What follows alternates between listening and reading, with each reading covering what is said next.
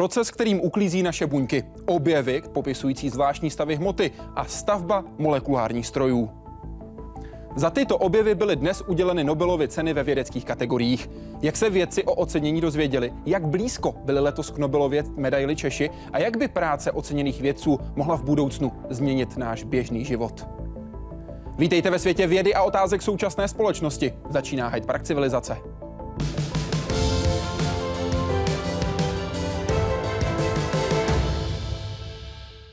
A diskutovat dnes s vámi budou odborníci za jednotlivé obory. Za biologii to bude bioložka Veronika Benson. Vítejte, hezký den. Dobrý večer.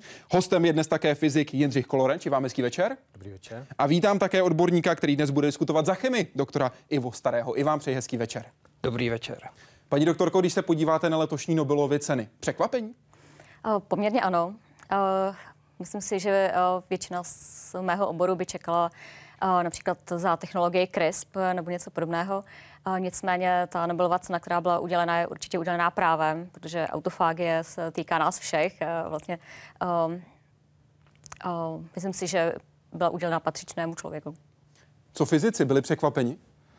No, myslím si, že tak z poloviny. Ona ta cena byla udělena v podstatě za dvě věci.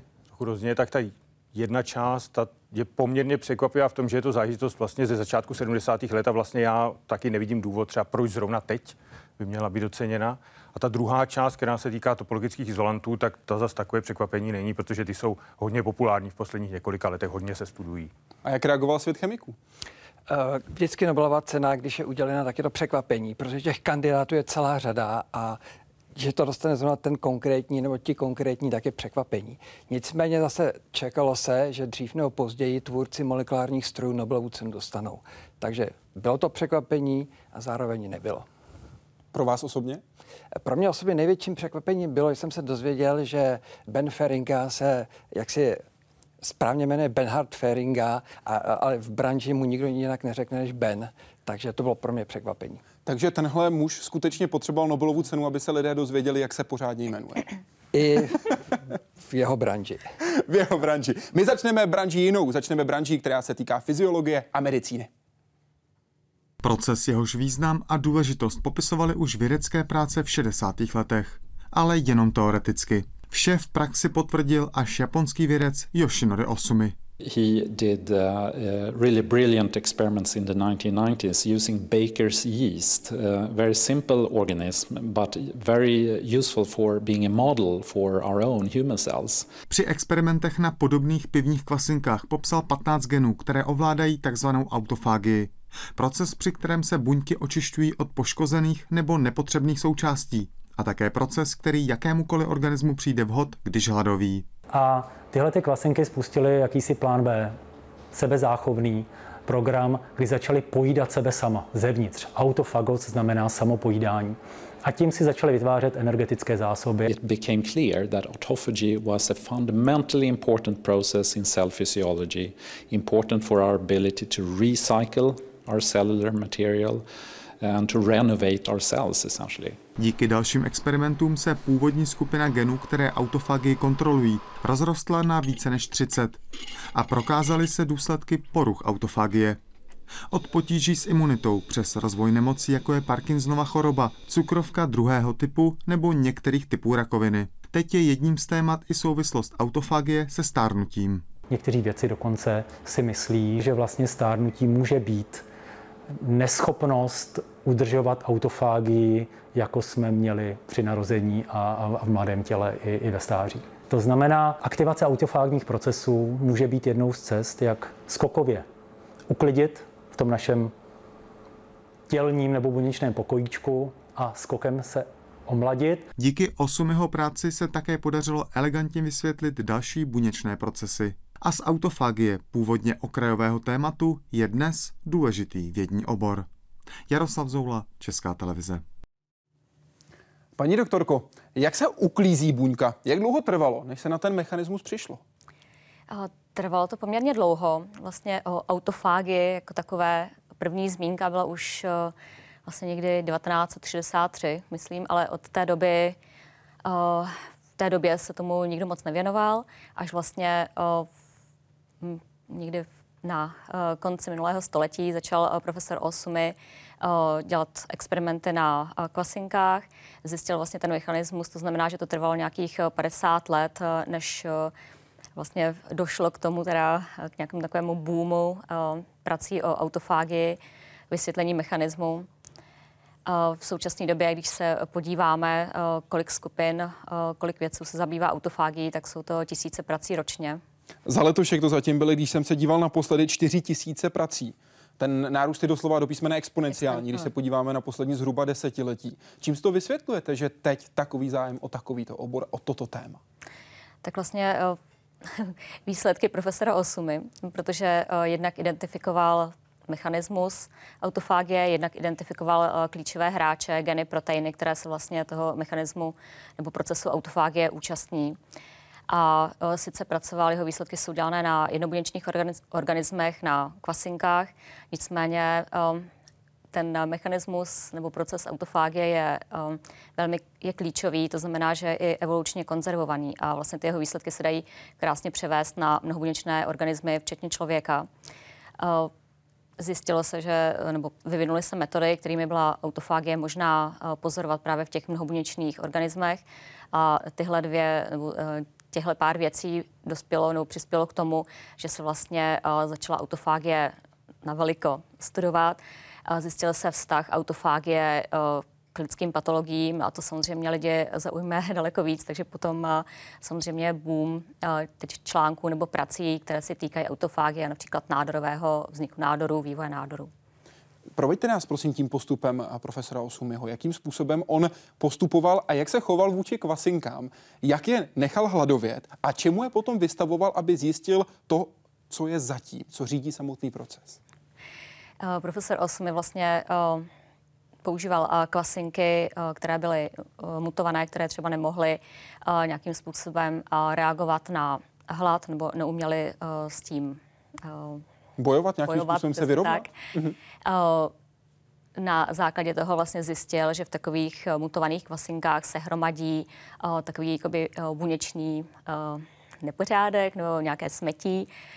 V těch normálních kvasinkách za normálních podmínek nebo uh, když je nechal hladovět normální kvasinky, tak uh, došlo k tomu, že se vlastně, uh, že viděl vytváření dvou membránových váčků uvnitř buňky, které vytvořily takový jako odpadkový koš, do kterého se vlastně všechny ty nepotřebné uh, organely, nepotřebné uh, molekuly uh, zabalily. A potom vlastně došlo k recyklaci uh, toho, co bylo v tom koši a ta buňka to vlastně uh, spotřebovala na tvorbu energie tak se vlastně obránila tomu hladovění. Když to ty mutantní kmeny, které vlastně měly nějakým způsobem poškozenou, uh, poškozené tady ty klíčové hráče v autofági, ty tady to udělat nemohly. Mm-hmm. To znamená, že to vlastně tady ten buněčný jakoby bordel, bordel se jim tam uh, hromadil a ty klasinky vlastně s tím nemohly nic dělat. Um, ten samotný proces, to, že buňka najde tu nepotřebnou nebo škodlivou část, obalí membránou a potom slouží, sloučí s váčkem, ve kterém jsou enzymy, které ten nepořádek, můžeme říct, rozštípají, rozsekají, rozloží na kousíčky. tak, rozloží ho vlastně na úplný, na elementy, které ta buňka může recyklovat ke stavbě třeba na dalších nových struktur. Jak dlouho to trvá, tahle ta část, tento okamžik? jak dlouho trvá? Jak dlouho trvá to obalení té vadné nebo můžeme říct pro buňku nepříjemné části a její následné rozštěpení pomocí enzymů? To rozštěpení už bude asi rychlé. To, jak dlouho ta buňka střádá odpad, to uh, abych se přiznal, teda nevím. To asi nebude pořádku. Co se děje potom? Jak buňka tuto část vyloučí pryč a kam jde? Jak se jí zbaví a jak se s tím vyrovná organismus? Uh, vlastně ta buňka, když zrecykluje ty své věci, tak je použije k tvorbě nových struktur, takže vlastně žádným způsobem nevyhazuje recykluje to, co už nevyužije, pro to, co chce využít. Přesně tak. Pojďme se podívat na samotného oceněného japonského vědce Yoshinori Osumiho, který sám o sobě říká, že nebyl úplně ideální student a úplně ideální vědec na začátku. Sám říká, že jeho úspěch přišel až ve 43 letech. Co ho pronásledovalo předtím v uvozovkách? Čím vším si musel projít, než se dostal na vrchol dnes laureát Nobelovy ceny? Um, aspoň z, eh, z těch informací, které jsem četla, tak vlastně, vlastně Osumi uh, měl uh, i tak trošku štěstí, protože i když teda měl takový to horší začátek, um, tak vlastně začal studovat téma, které ho zajímalo, ale které nebylo nějak v té době kompetitivní, protože, jak jsem říkala, o mhm. autofágii se moc lidí v té době nezajímalo, to znamená, že na něj ani nebyl žádný tlak, co se týká konkurence. Takže mohl v klidu vlastně provést experimenty a jakoby nazbírat data a výsledky, ze kterých potom vznikla vlastně, vzniklo komplexní výzkum. On vaše slova potvrzuje v rozhovoru eh, pro The Journal of Cell Biology z roku 2012, konkrétně z Dubna, kdy on popisuje v té době, když jsem začínal se svým výzkumem, byla vakuola považována jen za odpadkový koš buňky a její fyziologie moc lidí nezajímala. A proto jsem si řekl, že by bylo dobré studovat pohyb ve vakuole, protože nebudu mít moc velkou konkurenci. Tedy otevřené pole působnosti, jdu na něj, udělám tam ten základní klíčový výzkum, na který pak budou všichni ostatní navazovat. Což se mu povedlo. Dá se to takto říct, že on je ten, na, kterého, na kterém staví ostatní. On je ten základ pyramidy, na kterém staví ostatní svůj výzkum. Ano, přesně tak. Co bude další krok v tomto výzkumu?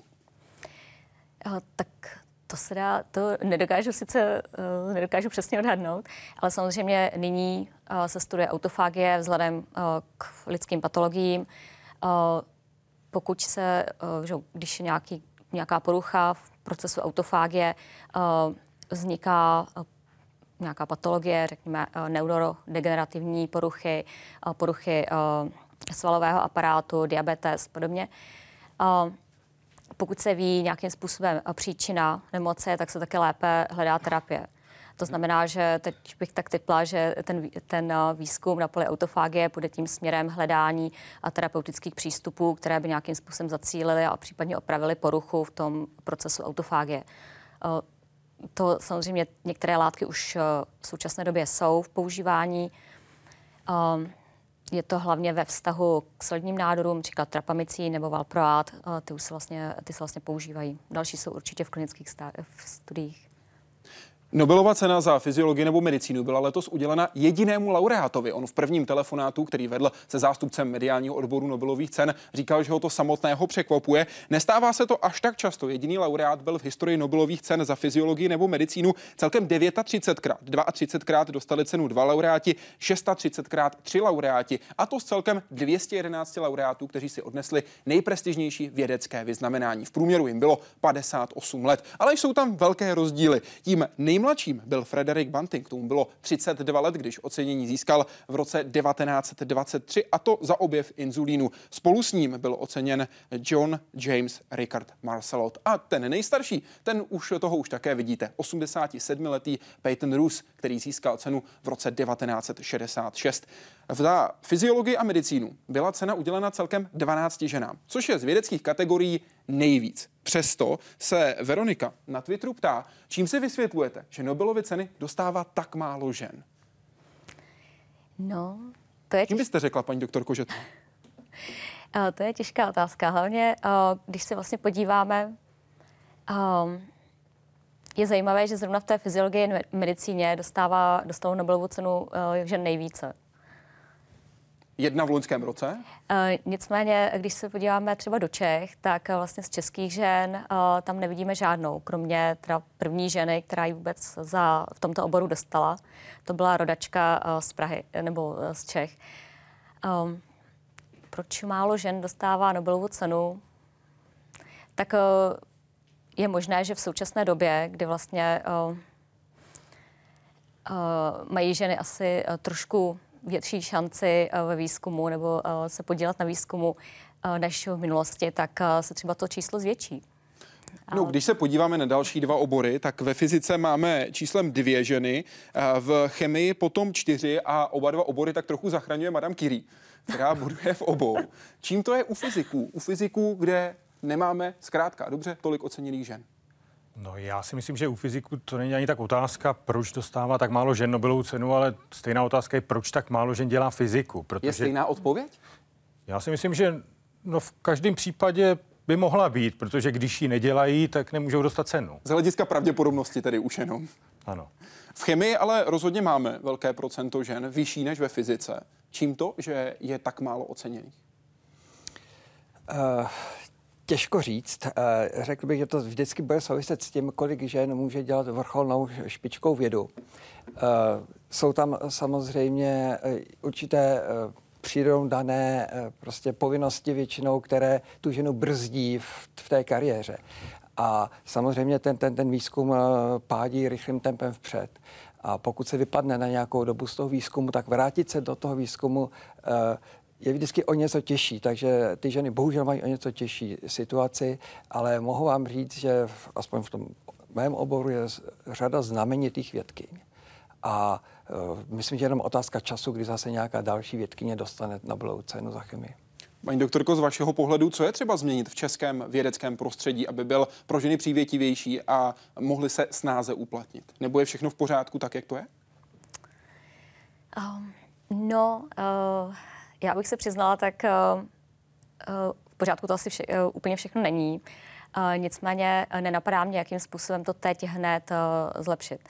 A co je problém? Co je ten hlavní problém? Co dělá Pokud to vezmu já ze svého hlediska, komplikace? tak pro mě byl vlastně největší problém, jak tady říká pan profesor, vypadnout na chvíli z výzkumu a potom se vrátit právě třeba po mateřské dovolené. To prostě ty dva roky, když je člověk doma i pouze dva roky, tak ten výzkum je tak hrozně rychle dopředu, že už se to potom uh, hrozně špatně chytá. Hmm. Uh, kor, když uh, potom ta žena chce ještě třeba uh, mít vlastní skupinu, uh, rozvinout takový vlastní výzkum a ještě teda, aby uh, na tom byla tak dobře, aby opravdu ten výzkum vedl k Nobelově ceně nebo podobnému ocenění, to je docela těžké. Ale jak to vylepšit, to teď nemám žádný nápad. Nápad, který vedl k Nobelově ceně, měla také trojice fyziků. Trojice fyziků, která se narodila ve, Velkém, ve Velké Británii, ve Spojeném království, ale odešla dělat výzkum do Spojených států. A to proto, že v té době vládla ve Velké Británii Margaret Thatcherová, která osekala výdaje, vládní výdaje na základní výzkum a zaměřila se na ten aplikovaný. Tito muži tedy odešli do, do Spojených států a tam uspěli. Dnes získali Nobelovu cenu za fyziku. Trojce letošních laureátů a jejich výzkum. Nobelova komise ocenila muže, kteří teoreticky popsali neobvyklá stádia hmoty a jevy, které se dějí při přechodech mezi nimi. Snadno se lze představit přeměnu vody v led. Už složitější je to při ochlazování magnetů a směřování jejich polí tu chvíli to ferromagnetikum začne být magnetické jednak a jednak začne vypadat úplně jinak. Budou tady domény, které budou mít směr e, spinů současný, vedle bude doména, která bude mít jinou orientaci magnetického pole, takže to je ta degradace té symetrie a přistupuje tady ještě třetí jev a to je vznik topologických defektů. Ty domény jsou vlastně odděleny doménovými stěnami a tomu říkáme topologické defekty a to je vlastně to, co zkoumali tito tři pánové. Tento čistě základní výzkum nabízí nabízí nové pohledy na jevy, jako je supratekutost nebo supravodivost na površích nebo uvnitř velmi tenkých látek. I tady dochází k fázovým přechodům, které stále nejsou zcela proskoumány. V praxi by mohl hlavně posunout vývoj elektroniky. The potentials are for materials in electronics and also in future quantum computers. Kvantové počítače eh, ty bez pochyby patří mezi vážné kandidáty eh, k využití. Určitě se objeví spousta dalších zajímavých aplikací. Dva z oceněných, Kostrelic a Tules, přitom zásadně změnili vnímání supravodivosti už dřív. V 70. letech předpověděli a vysvětlili existenci povrchové supravodivosti, která se tehdy považovala za nemožnou. Jaroslav Zoula, Česká televize. Pane doktore, letošní Nobelova cena za fyziku zamotala hlavu doslova a do písmene celému světu. Já osobně můžu říct, že jsem volal 13 fyzikům, než mi to ten 14. vysvětlil. Vy jste věděl hned, když jste slyšel, kdo dostal cenu a za co? Myslím, že taky ne. Rozhodně, co se týče toho fázového přechodu Tavlese a Kostrlice, to jsem vlastně já nikdy moc neskoumal, nebo nikdy jsem o tom ani moc neslyšel, takže to jsem netušil. Co se týče té druhé části, tak to ale v první, v první chvíli také ne, protože sice o těch topologických izolantech, jak jsem říkal, se mluví hodně, ale vlastně tohle jde prazákladům a to jsem taky vlastně úplně nevěděl. Jak se s těmito prazáklady pracuje? Jak probíhá tento výzkum? To je těžko popsat. Pokud Každopád... máme chemika, tak si představíme laboratoř, představíme si něco, s čím pracuje. Byť u molekulárních strojů to je teď trošičku o něčem jiném. Ale co si máme představit u těchto vědců, kteří dělají topologické vysvětlení fázových přechodů? Já třeba, zkusme se tedy bavit o tom, co, co dělal ten pánové Taules a později Haldane. Ta věc začala vlastně v experimentu, v takzvaném pozorování takzvaného kvantova, kvantového halova jevu, za který do, to bylo, myslím si, že ten, to pozorování bylo v roce 80 a velmi rychle byla udělena Nobelova cena Klausu Klicingovi v roce 85. Což je na fyziku velmi rychle, to, je to bývá skutečně, víc než 20 let ano, od objevu. To je skutečně velmi rychle a to, to pozorování bylo velmi zarážející. Jedna, jedna z věcí, co se dělá, že nějaká vlastnost vodičů je vodivost a v tom nastavení, které pozoroval ten Klicing, ukázal, že takzvaná příčná vodivost je kvantovaná. To zas není tak eh, nakonec ten největší, největší oříšek, ale co je zajímavé, že je po každé úplně přesně stejná. Ta hodnota je stejná, měříte to jednou, měříte to za týden, měříte to na jednom vzorku, na jiném vzorku, více nečistot, méně nečistot, jiný materiál a je to pořád stejné číslo. A toto bylo velmi, velmi zvláštní a to motivovalo ty teoretiky, aby si lámali hlavu, co to může být, že je to tak univerzální záležitost, jaká by to mohla být, aby to člověk vysvětlil, že vlastně to na spoustě věcí vůbec nezávisí. A jedno z možných vysvětlení v té době podal uh, Taules ještě s dalšími vlastně třemi spoluautory, kteří Nobelovu cenu nedostali, jak víme. A ty si všimli toho, že ta příčná vodivost se v jistém smyslu chová jako takzvaný genus, což je pojem z té topologie, o které je teďka hodně řeč. A v zásadě jde, v té topologii jde o to, že je to vlastnost těles a v podstatě jde o počet děr v tělese. Můžeme si říct, že třeba torus nebo pneumatika má jednu díru, koule nemá žádnou. A ty jde o to, že toto je zase velmi univerzální vlastnost v tom smyslu, že když to těleso budu deformovat, budu na tu pneumatiku i mačka, že je gumová, tak si to můžu snadno představit. Prostě pořád tom točím, s tím pořád to má jenom jednu díru. Takže se ta vlastnost nemění. A to, čeho oni si všimli, že tahle ta příšná vodivost je v nějakém smyslu podobná, co si člověk hůř představí, že teda ty změny toho vzorku nebo ten jiný materiál je vlastně zase jenom nějaká spojitá změna. To si představíme jako těžko, ale je to tak a je to jedno z těch vysvětlení, je to vysvětlení, proč ta příšná vodivost byla taková. A potom na to navázal Duncan Haldane s tím, že si všiml, že pro pozorování, no pro takový stav těch, těch elektronů nebo té hmoty může nastat i bez magnetického pole. To, co jsem říkal, ten halův jev, tomu dochází ve vnějším magnetickém poli, které musí je hodně veliké. A to, čeho on si všiml, vykonstruoval takový systém, poměrně hodně přitažený za vlasy v té době, kde, se, kde ukázal, že by to šlo i bez toho magnetického pole, takže by to vlastně byla vnitřní vlastnost té látky. Nepotřeboval bych ji prostě z mějšku s ní něco dělat. Fungovala by tak sama, chovala Aha, by se tak sama. Tak, přesně mhm. A to je si myslím to podstatné, co potom vlastně vedlo k tomu rozvoji, který dneska teda končí v tom, že máme spoustu pozorování těch topologických izolantů, nejen ve dvou rozměrech, což bylo původní, ty pozorování, ty úvahy byly vlastně dvourozměrné, nízkorozměrné, ale dneska se to týká i třírozměrných materiálů a potom ty topologické lidi vysedí třeba na povrchu nebo tak něco. Jak v uvozovkách silné jsou ty materiály, na kterých se teď pohybujeme? Ne, to já popravdě řečeno nevím. To zase tady ptáte teoretika, ten samozřejmě nemá nejmenší tušení, jak vypadá laboratoř mnohdy, že? takže v mém případě... Takhle to platí v moderní vědě. no, možná, že to neplatí, možná, že jste si jenom špatně pozvali hosta. to si nemyslím. Pojďme se podívat podrobně na tu to- topologii. Vy jste zmiňoval počet děr. My můžeme vzít, použít ten příklad, který použil člen Nobelovské komise, který to vysvětloval na koblize, která má jednu díru, nebo na preclíku, která má dvě. Pokud bychom měli tohle jako dvojrozměrný svět, na kterém žijí dvě osobnosti, Jan a Jana, tak teď mají ukončený svět, má čtyři hrany. Pokud bychom ten svět zatočili do jedné ruličky, ten svět je pořád konečný, pořád tu je, ale má jenom dvě hrany. To znamená, změnil se svět a změnila se ta topologie tohoto světa. Platí to. Ano, ano, je to tak. Jak je to využitelné v praxi? Teďka otázka co? Jestli myslíte ta topologie, to, co jste mi teďka ukazoval s tím papírem, anebo to, co... Obě v kombinaci. Obě v kombinaci, no popravdě řečeno nevím ani jednu dobrou odpověď.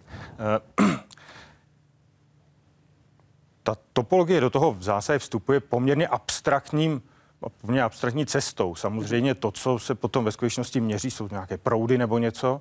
A to už zase tu topologii v tom přímo nevidíte.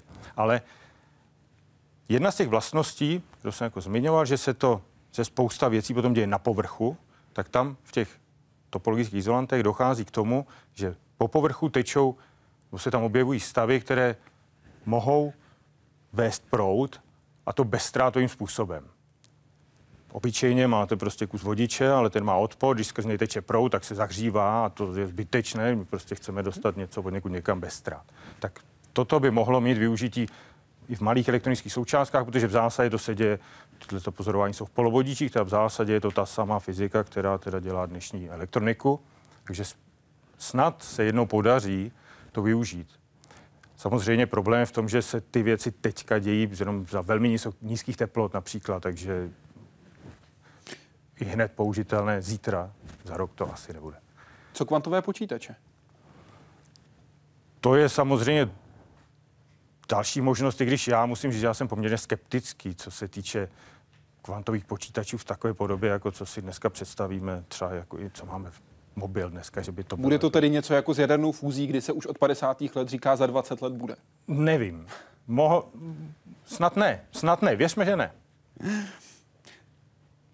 Chris Phillips, profesor na Imperial College London, řekl, cituji, cenu, cena se normálně dává někomu, kdo udělal před spoustou let objev, díky kterému je dnes spousta různých věcí. Tentokrát je to cena ukazující na skutečný vědecký dopad. Souhlasíte? Já si myslím, že to, ono to ve skutečnosti je i trochu pravda i to první. Protože oni v jistém smyslu otevřeli cestu k jinému způsobu uvažování o těch pevných látkách. To se předtím nedělalo. Takže díky tomu, že prostě si všimli, že ty věci jde popisovat i tímto jazykem, pojmy z topologie, těmi metodami, tak otevřeli cestu novým objemům, ale v zásadě je to proto, že s tím začali. Úkolem fyziků je popsat jednoduché principy, pomocí kterých můžeme pochopit svět kolem nás a předpovídat nové fenomény, říkal Steve Breml, Physics University College London pro Guardian letos v říjnu. Tohle je hodně velká výzva, protože průměrná substance může obsahovat triliony trilionů atomů a všechny na sebe vzájemně reagují. Takhle velká výzva. Ano, ale naštěstí, naštěstí se velmi často stane, že, se, že na to můžete zapomenout, že tam jsou ty další, prostě nahrad, skoro Často se stane, že se na ně může dívat i třeba jako kdyby byly úplně nezávislé. A ve skutečnosti to je to, to je i to, co se děje v těchto topologických izolantech. V zásadě tam se o žádné interakci mezi elektrony vůbec nemluví. Jakoby nebyla, stejně to funguje. Letošní tři laureáti Nobelovy ceny jsou mezi těmi, kteří dostali toto nejprestižnější ocenění v kategorii fyzika. Ve fyzice zatím dostalo tuto cenu celkem 203 laureátů. Oceňuje se stejně tak jako v dalších vědeckých kategoriích od roku 1901. Cena nebyla udělena jenom šestkrát v letech 1916, 1931, 1934, 1940, 41 a 42. Pro všechny vědecké kategorie platí, že nejčastěji mají laureáti narozeniny 21. května a 28. února. Letošní tři laureáti mají společné to, že se narodili ve Velké Británii a částečně mají také společné to, jak do jisté míry společně reagovali, byť každý zvlášť, na první eh, telefonický rozhovor, který poskytovali. Tady je reakce Duncana Heldena a jeho odpověď na otázku, co udělal jako první, když se dozvěděl, že dostal Nobelovu cenu. Had a cup of coffee. I mean, I, uh, I'm a bit British or phlegmatic about these things, so I mean, I didn't kind of have faint or anything. Uh, Naprostý klid v hlase a údajně i ve tváři nositele Nobelovy ceny. Trochu odlišná situace byla u Michaela Kosterlice, na kterém se znovu ukazuje, jakým způsobem se člověk může dozvědět o největším ocenění ve své vědecké kariéře. Have you already heard the news of the announcement of the no, physics? I haven't heard anything. I'm talking from an underground car park in Helsinki, Finland right now, so, so, so I can barely hear you. It has just been announced in Stockholm that you are one of the recipients of the 2016 Nobel Prize in Physics. Jesus, that's incredible. that's amazing. I must say, you sound very calm.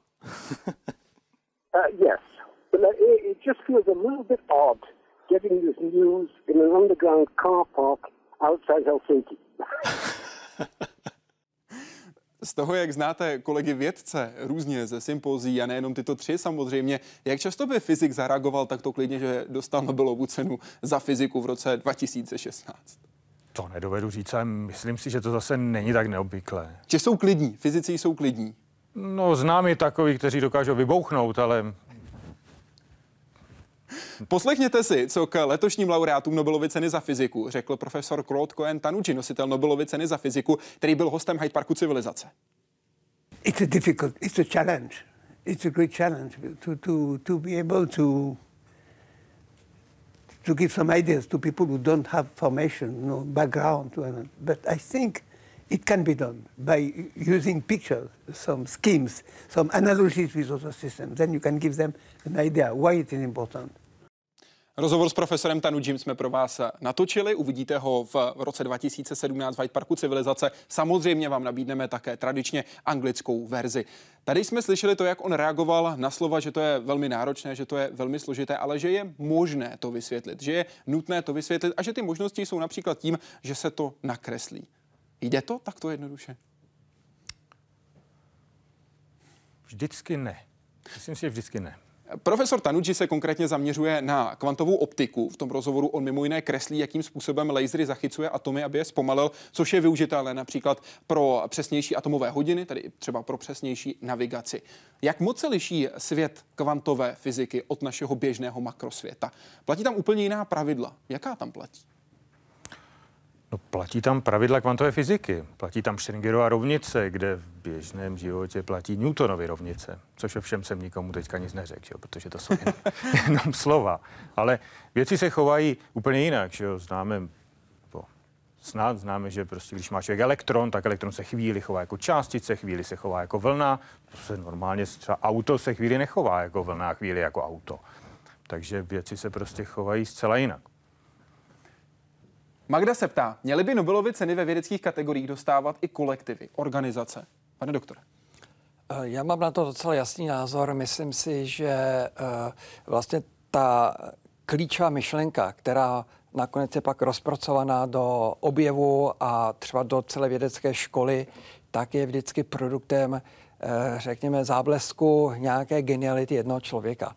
Takže hm, nevidím smysl plné, že by měly být oceňovány, oceňovány kolektivy. Vždycky si myslím, zatím stojí, řekněme, jeden nebo, nebo dva nebo tři lidé, někdy víc než tři lidé třeba na různých místech planety, ale je to ta původní myšlenka je vždycky myšlenka jedno. Když se třeba podíváme na Nobelovy ceny za chemii a podíváme se na, ten, na tu původní publikaci Jean-Pierre Sauvage, publikovanou v roce 83, ano. v podstatě v průměrném časopise. Tam je prostě záblesk geniální myšlenky na čtyřech stránkách.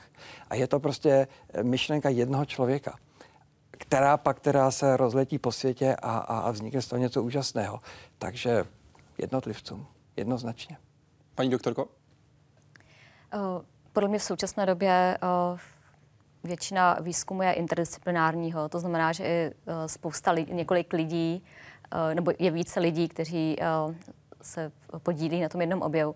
Nicméně, co se týká Nobelovy ceny, tak eh, tam vlastně souhlasím s panem profesorem, že ta je určitým způsobem specifická, protože i ten člověk, který je oceněný, jednak je to dané vlastně za nějaký opravdu jakoby převratný oběd, za nějakou tu myšlenku toho jednoho člověka. A navíc ten člověk potom funguje jako určitá ikona, protože ta Nobelová cena už je prostě, je to taková jakoby historická, tradiční, prestižní cena, funguje asi trošku jinak než eh, normální eh, ostatní ocenění. Takže já si myslím, že určitě ten jednotlivé zase. Nejčastěji, když se uvažuje o tom, jestli by měly být oceněny organizace nebo jednotlivci, tak se jako příklad uvádí CERN, Fyzikální institut částicové fyziky. To je jistě dobrý příklad. Tam se velmi těžko najde jedna osoba nebo tři osoby, které by to byly. Já si myslím, že další dobrý příklad bude teďka s objem gravitačních vln, který si myslím, že by mohl možná příští rok, třeba jestli najdou odvahu, ale nevím, jestli tam snadno najdou zase maximálně tři lidi, kteří by ocenili. To nevím. Budou to muset být ti, co teoreticky předpověděli a nebude ten, kdo vymyslel interferometr. No tak teoreticky to v jistém smyslu předpověděl Einstein, tak ten to nebude. To je, tím se to zjednodušilo. Ale, ale ano, samozřejmě ty, kdož tam dělali ty nápady v tom interferometru, to je samozřejmě. Ale já zase se v tom příliš nevyznám, takže nevím, kolik lidí. Uvidíme, jestli to bude třeba profesor Torn a další, kteří dostanou Nobelovu cenu. Paní doktorko, vy jste zmiňovala ten interdisciplinární význam jednotlivých, uh, jednotlivých prací. U, také roste počet těch prací, které mají třeba i víc než tisíc autorů a podobně. Myslíte si, že by se měly rozšířit nebo předělat kategorie, ve kterých se udělují Nobelovy ceny? Například na rozšíření péče o zdraví, životní prostředí. O těch se spekulovalo v minulosti. Já si myslím, že ne. Ta Nobelova cena vlastně tradičně je to, nebo vychází ze závěti Alfreda Nobela. Ten si to nějakým způsobem představoval. Myslím si, že vybral ty obory tak, jak si myslela, že to bylo důležité. Myslím si, že by se to nemělo dále rozšiřovat. Já si myslím, že to je jeden z důvodů, proč je ta cena tak prestižní, že prostě těch oborů není mnoho, takže obrovský množství lidí, který vlastně soutěží o jednu cenu. No, protože je, ve fyzice je spousta různých jako jednooborových nebo oborových medailí, o těch jste nikdy neslyšeli. Důvod je prostě proto, že jsou omezené, mají jo, ví o nich pár lidí, no prostě tohle si myslím, že prostě podstatné, že vlastně těch oborů je málo a že celá fyzika, když třeba když mluvím o fyzice, je velice složitá. Máme kosmologii, máme částice, vysoké energie, pevné látky a všichni se tlačí na jedno místo. A to si myslím, že je důležité ponechat. Částicoví fyzici jsou nej, nejúspěšnější, pokud je o Nobelovu cenu. Brali celkem 34, 34 krát, 34 laureátů bylo právě z oboru částicové fyziky. Co chemici? Teď uh, mě utekla vaše otázka, se apelovat. Ten pohled na to, jestli by se mělo rozšířit množství oceňovaných oborů, oblastí. Já bych se držel jedno anglosaského rčení never fix what's not broken. Tedy když Nikdy něco funguje, to, co není rozbité. Tak, tak to prostě nechme být. Je, je to, myslím, že ta prestiž těch Nobelových cen je založena právě na tom, že, že vlastně to dostane jenom uh, úzká frakce vyvolených a zasloužila by si to, zasloužil by si to možná desetinásobek. Mm-hmm. Ale v tom je právě to, ta, ta nespravedlnost světa až tak krásná, že vlastně to dělá tak výlučné a tím se zvedá ta prestiž. V oboru chemie zůstaneme. Podíváme se totiž na letošní laureáty Nobelovy ceny za chemii. Největší vědecké ocenění pro francouze, Skota a nizozemce za práci na takzvaných molekulárních strojích, tedy za práci ve škále nanometrů, miliardtin metru.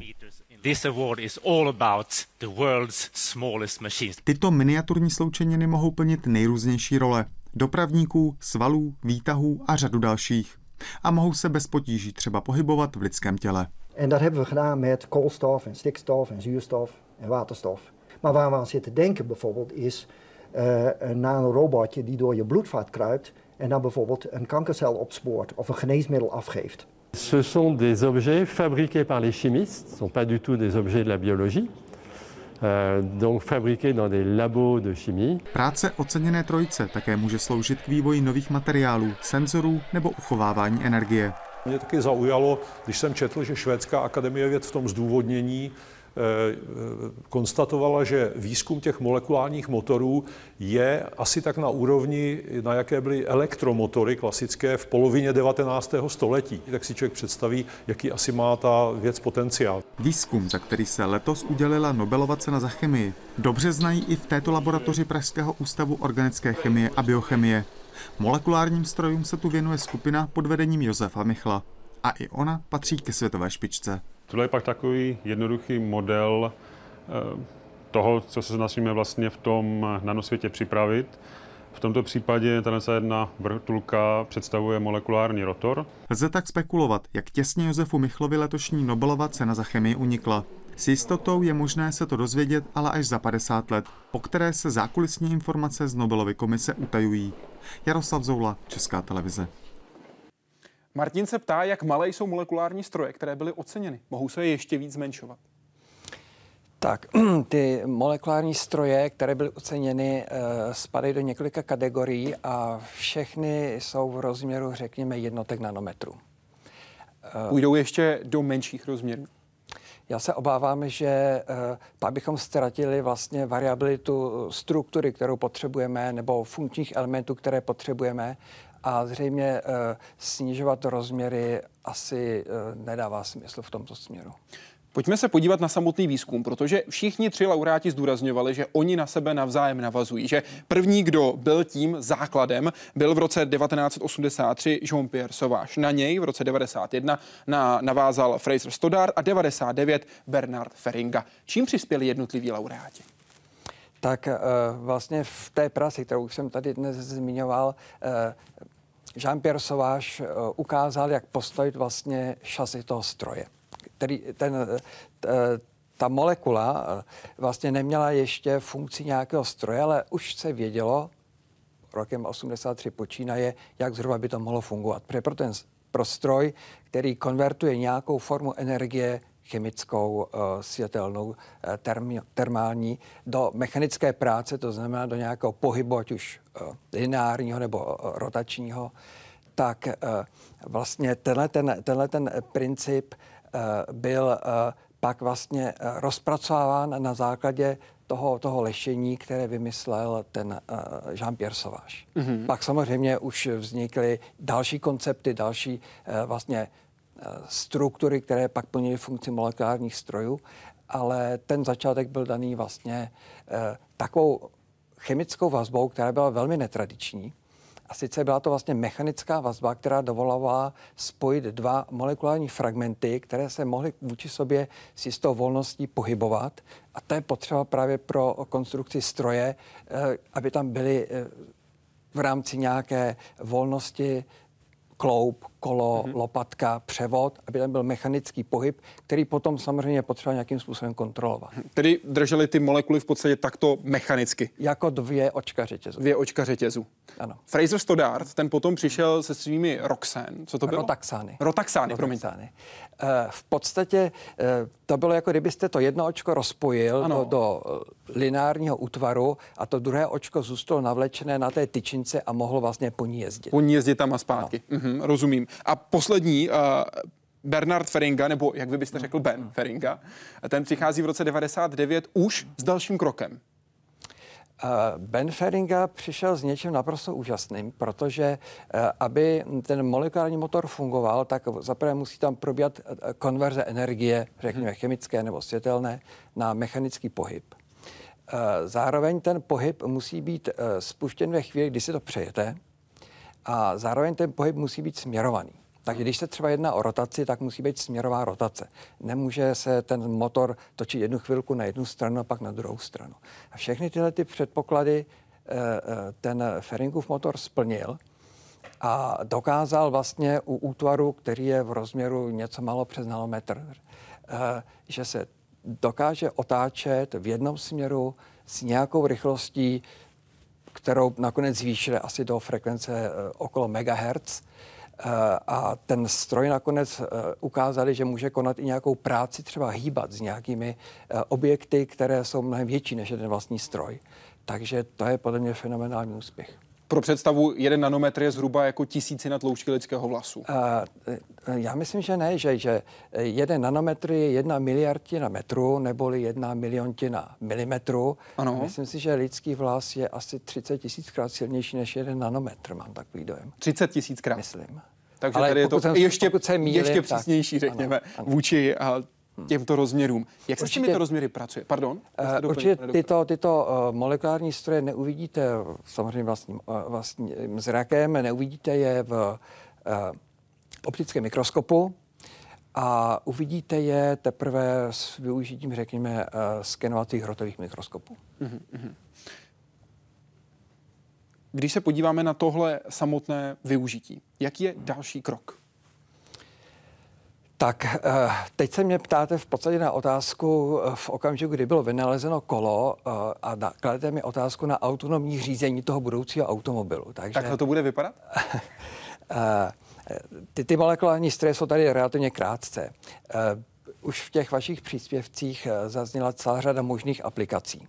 Eh, dokonce tam ještě nezazněly některé eh, možné funkce. Eh, třeba jeden z laureátů Nobelovy ceny, Fraser Stoddart, ve spolupráci s profesorem Hísem, demonstrovali, že vlastně molekulární stroj může fungovat i jako zařízení na ukládání vlastně informace. Ano. Postavili vlastně paměťový čip. Ano.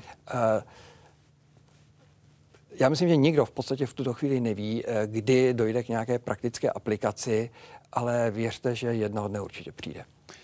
Teď se díváme na chytré materiály a chytré léky, třeba na léčbu nádoru nebo využití antibiotik, řekl Ben Feringa v rozhovoru pro Deutsche Welle letos v říjnu, když se ho ptali na to, jakým způsobem by se daly tyto objevy využít. Jak se s nimi ale pracuje? Jak se pracuje s jednotlivými molekulami? Tak jako chemici mají jednu velkou výhodu, že v podstatě jsou schopni, schopni uh, generovat uh, obrovské množství identických kopií molekul, mm-hmm. neboli i identické množství těch molekulárních strojů. A pak uh, vlastně pro pochopení jejich funkce, tak můžete jejich chování monitorovat vlastně přes nějaké fyzikálně chemické vlastnosti, spektroskopické vlastnosti, redoxní vlastnosti, které čtete přes celý ten soubor těch molekulárních strojů. Ale pak je druhý samozřejmě možný přístup, a to byla krásná práce právě Bena Feringy, kdy postavil molekulární autíčko, kdy, kdy to autíčko mělo místo čtyř pneumatik, čtyři ty jeho stroje a to autíčko bylo deponováno na pevný povrch mědi a potom právě pomocí zmíněného hroto, hrotového skenovacího mikroskopu to autíčko zobrazili a dokonce ho i poháněli, protože e, ty molekulární stroje podle Bena Feringy vlastně e, dělají konverzi světelné energie a termální energie na mechanickou práci, na rotační pohyb. Mm-hmm. A vlastně ta světelná energie s tou termální energií byla nahražena vlastně e, uh, tunovacím proudem, který, který excitoval, excitoval vlastně ty příslušné motory a v podstatě jako kdyby uh, byly osvíceny tím světlem a roztočili ty lopatky. Mm-hmm. Jaroslav, Jaroslav Zoula to v reportáži zmiňoval. Česká republika byla velmi pravděpodobně velmi blízko letošní Nobelově ceně. Tým profesora Michla totiž se zaměřuje právě na molekulární stroje. Sám profesor Michl byl hostem vědeckého interview České televize a v něm také řekl, že je zhruba tucet lidí na světě, kteří dělají tento výzkum a kteří mohli být Nobelovou cenou oceněni. A také vysvětlil, proč si myslí, že právě on a jeho tým letos Nobelovu medaili nezískali. No abych to řekl tak, že jsme si asi ukousli moc velký sousto a nestačili se ho zežvejkat. E, protože my jsme šli rovnou po něčem, co už by mohlo mít praktický význam. Zatímco e, ta cena byla udělená k mému překvapení ještě za věci, které jsou v podstatě jenom hračky. Sice naznačují, co by mohlo přijít, ale sami o sobě vlastně e, praktický význam nemají. Souhlasíte? Jo, nemám, co bych dodal. Je to přesně tak ten tucet lidí? Odpovídá to? Uh, to bude vždycky otázka. Uh, určitě uh, Josef Michl, jeden z horkých kandidátů, David Lee, další, mm-hmm. další z horkých kandidátů. Uh, také bychom mohli pokračovat. Uh, počkejme si těch 50 let, dovíme se to. Za jak dlouho si myslíte, že molekulární stroje mohou být znovu oceněny medailí, Nobelovskou medailí?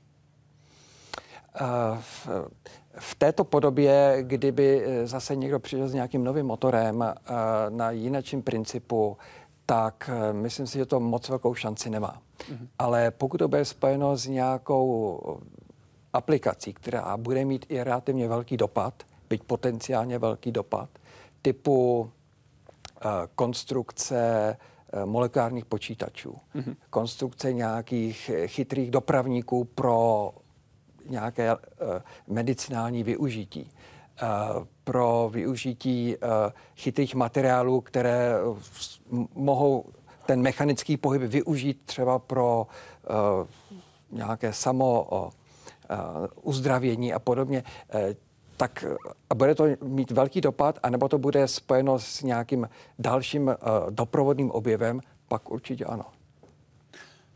Letošní laureát Nobelovy ceny Bernard Feringa byl na rozdíl od kolegů, které jsme slyšeli před maličkou chvilkou, už dobře informovaný, že získal Nobelovu cenu v okamžiku, kdy mu zástupce Nobelovské komise volal s žádostí o první rozhovor. A poslechněte si, co se dělo. Hello? Oh, hello. May I speak to Professor Hello? Fer- hello, may I speak to Professor Feringa, please? Who is this? This is Adam Smith, um, calling from NobelPrize.org, the official website of the Nobel Prize. Okay, uh, can you hang on for a few seconds? Most certainly, yes.